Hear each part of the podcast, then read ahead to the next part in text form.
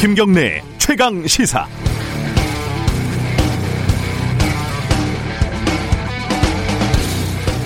이쯤 되면요, 광란이라고 해도 크게 과장된 표현은 아닌 것 같습니다.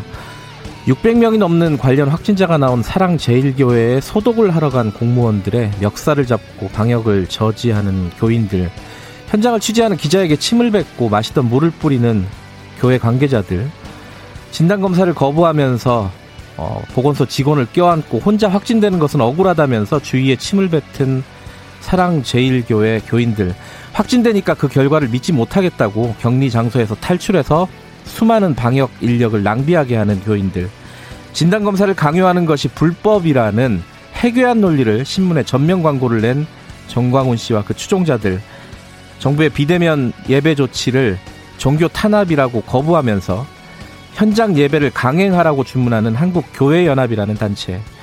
이에 따른 모든 책임을 지겠다고 하더니 그게 무슨 뜻이냐고 하니까 하나님이 책임질 것으로 믿는다는 의미, 벌금 300만 원을 감당하, 감당하 겠다는 의미, 이런 말장난을 일삼는 단체 관계자들.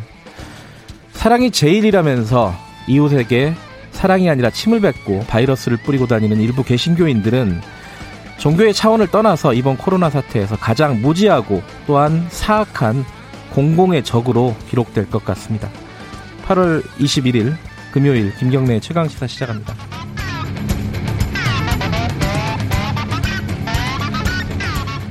김경래 최강 시사는 유튜브 라이브 열려 있습니다. 실시간 방송 보실 수 있고요. 문자 참여 기다립니다. 샵 9730, 샵 9730으로 보내주시면 됩니다. 짧은 문자는 50원이고요. 긴 문자는 100원입니다.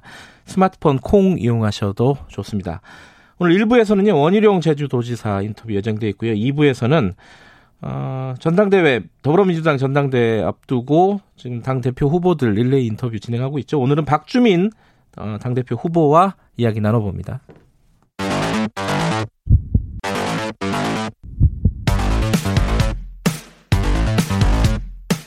오늘 아침 가장 뜨거운 뉴스 뉴스 언박싱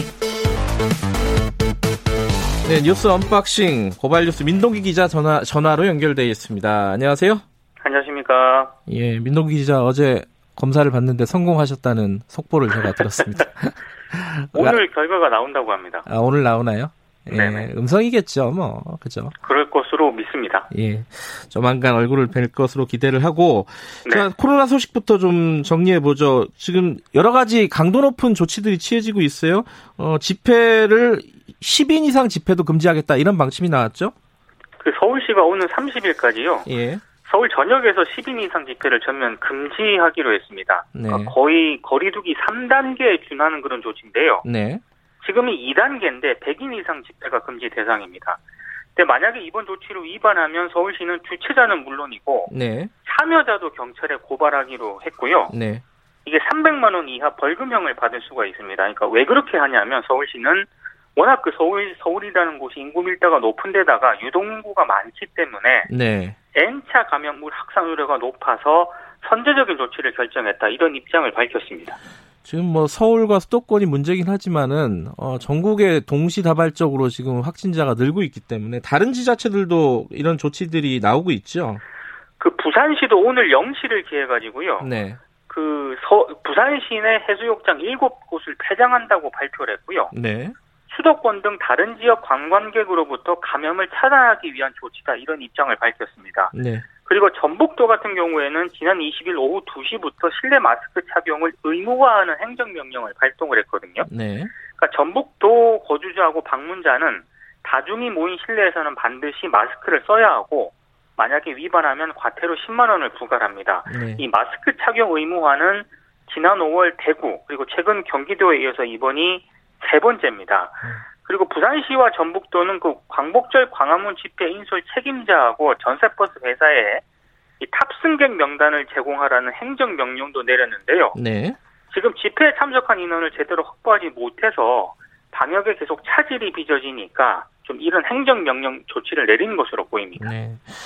지금 휴가철이라서 제주도 같은 경우도 어, 어떤 관광객들이 많이 몰릴 텐데 그렇죠. 제주도 상황은 저희들이 이 unboxing 끝나면은 원희룡 지사하고 좀 얘기 좀 나눠보겠습니다.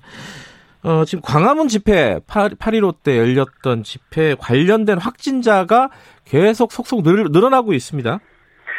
그 20일 0시 기준으로요. 예. 그 코로나19 광화문 집회 참가자 가운데 확진자가 60명으로 집계가 됐거든요. 네.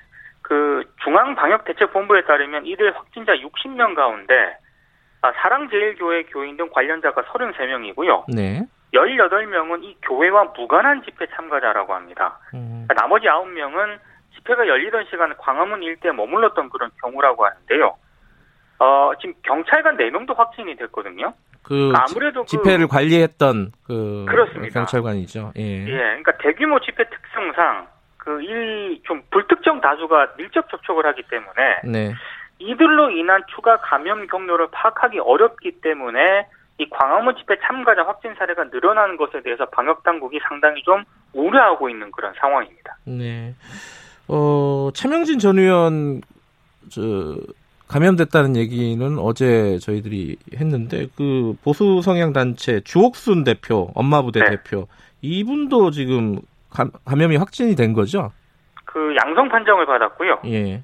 그 부부가 같이 양성 판정을 또 아? 받았다고 합니다. 예. 예. 뭐 찜질방 갔다 그 감염된 이후에 그런 네, 얘기도 네, 있던데 그건 아직 좀 확인이 아직 덜된좀 부분이고요. 필요한 예. 예. 어찌됐든 지금 상황이 이러한데 이 밤 사이에 또 명단을 확보한다고 이 방역 당국이 갔는데 또 확보를 못했다고 들었어요. 예, 뭐 몇 시간째 대치 중이다 이런 속보가 예. 계속 떴는데요. 예. 결국에는 명단 확보를 못했고요. 예. 서울의 한 보건소장이 언론사와 인터뷰를 했던데 이런 얘기를 하더라고요. 예. 검사를 받으러 와서 침을 뱉은 뒤에 예. 이걸로 검사하라고 하고 가버리거나 끝까지 검사를 거부해서 직접 경찰과 주소지를 찾아가서 검사를 해야 했다 이렇게 얘기를 음. 하고 있거든요. 이 사람들은 왜 그러니까 이렇게 침을 많이 뱉어요? 참. 그, 그게 좀 이해가 안 가는 그런 예. 대목이고요. 예. 지금 워낙 그 방역 활동 자체를 지금 방해하고 있다 보니까 예. 경찰이 감염병 예방법 위반 혐의로 이런 경우에는 엄격히 처벌하겠다고 입장을 밝힌 그런 상황입니다. 예. 어, 청취자분들 중에 민동기 기자가 자가격리 중이냐고 물어보는 분이 있는데 이 자가격리를 하라고 강제한 건 아니고 자발적으로 지금 하고 계신 거죠? 근데 자발적으로 자가격리를 하고 있고요. 예. 자발적으로 검사를 어제 받고 지금 예. 결과를 기다리고 있습니다. 조심하는 게 최고니까요. 네네. 지금 이런 와중에 오늘부터 대한전공의협회 아, 전공의들 의사들이 집단 휴진을 하겠다 이렇게 지금 얘기를 하고 있죠. 그 박능우 보건복지부 장관하고 최대집 대한의사협회 회장이 만났잖아요. 그렇죠. 예. 근데 뭐 정부의 의대 정원 확대라든가 공공의대 설립 등 추진에 관한 양쪽 입장이 좁혀지지 않았습니다. 네. 그래서 21일에는 인턴과 레지던트 4년차가 집단 휴진에 들어가고요. 네. 어, 내일은 레지던트 3년차 그리고 모레는 레지던트 1년차와 2년차까지 사흘에 걸쳐서 모두가 업무를 그렇게 중단하는 방식으로 지금 집단 휴진에 돌입할 예정입니다. 네. 근데 복귀 일정이 정해지지 않았기 때문에요. 어, 이게 조금 우려가 되고 있는데 전공의 협의회 쪽은 정부가 의대 정원 확대한 철회 등의 요구를 받아들이지 않으면 소속 병원에 사직서를 제출하겠다라는 입장까지 밝혔습니다. 지금 어 정 이게 처음이 아니라 세 번째라고요? 이런. 그러니까 지난 7일에 전공의 1차 집단 휴진이 있었고요. 네. 14일에는 그 개원의 중심의 전국 의사 집단 휴진이 있었습니다. 그러니까 이번에는 세 번째 집단 행동인데요. 네. 근데 여론이 좋지가 않습니다. 왜냐하면 지금 워낙 그 코로나19 확진자 비중이 높아지고 있는 그런 상황인데다가 위중이라든가 중증 환자가 증가할 우려가 큰 상황에서 의료 체계 공백을 초래할 수가 있는 그런 상황이거든요. 네. 지금 주요 대학 병원들은 예약 환자를 줄이고 인력을 재배치하는 등의 대응책 마련에 나선 그런 상황입니다. 정부는 지금 어떻게 하겠다는 겁니까? 입장이 뭐 원칙적인 입장밖에 없겠죠, 사실. 그러니까 일단 대화와 협의를 이어갈 것을 계속 촉구를 했는데요. 네. 김강립 복지부 차관이 만약에 이런 엄중한 상황에서도 집단 행동을 강행을 한다면 뭐 강경 대응하겠다, 법과 원칙에 따라 대응하겠다라는 점을 좀 시사를 했습니다. 네. 그리고 정부가 주요 국립대 병원하고 사립대 병원 원장들을 또 만나가지고요. 네. 진료 공백이 발생하지 않도록 협조를 요청을 했는데 어, 이들 원장들이 이런 얘기를 했습니다. 갈등의 원인인 의대 정원 확대 정책을 정부가 우선 철회를 하고 네. 코로나19가 진정이 되면 원점에서 재검토하자 이렇게 건의를 했다고 하는데 네. 정부 입장은 아직 나온 게 없는 그런 상황입니다. 아, 좀 한 발씩 물러나서 대화를 해야 되는 상황이 아닌가 싶은데 오늘 좀. 지, 켜봐야 될 것 같습니다.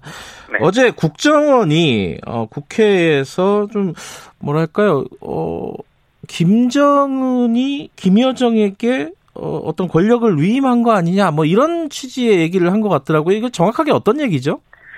그러니까 국회 정보위 미래통합당 간사인 하태경 의원이 어제 브리핑을 했는데요. 네, 국정원이 그 김여정 북한 조선노동당 제1부부장이 사실상 북한의 2인자 역할을 하고 있다. 네, 이런 내용을 보고를 했다는 겁니다. 네, 그러니까 김정은 국무위원장이 김여정 부부장 등 고위급 지도부에 자신의 권한을 일부 위임해서 통치하고 있다. 이렇게 입장을 밝혔고요. 예, 뭐 경제 분야는 뭐, 뭐 김덕훈 내각 총리, 네, 군사 분야는 최부일단 군사 부장, 뭐 이런 식으로 어, 김 위원장의 권한이 분산됐다고 정부위에 보고를 했고 이게 또 언론을 통해서 많이 대대적으로 보도가 됐습니다. 예, 어, 하지만, 어, 권력을 일부 위임은 했지만 후계자는 아니다. 뭐 이런 얘기도 있고, 이게 정확하게 네. 어떤 얘기인지는 저희들이 2부에서 정세현 전 통일부 장관과 인터뷰를 통해서 자세히 좀 얘기 좀 나눠보겠습니다. 네. 어, 여기까지 일단 브리핑 듣죠.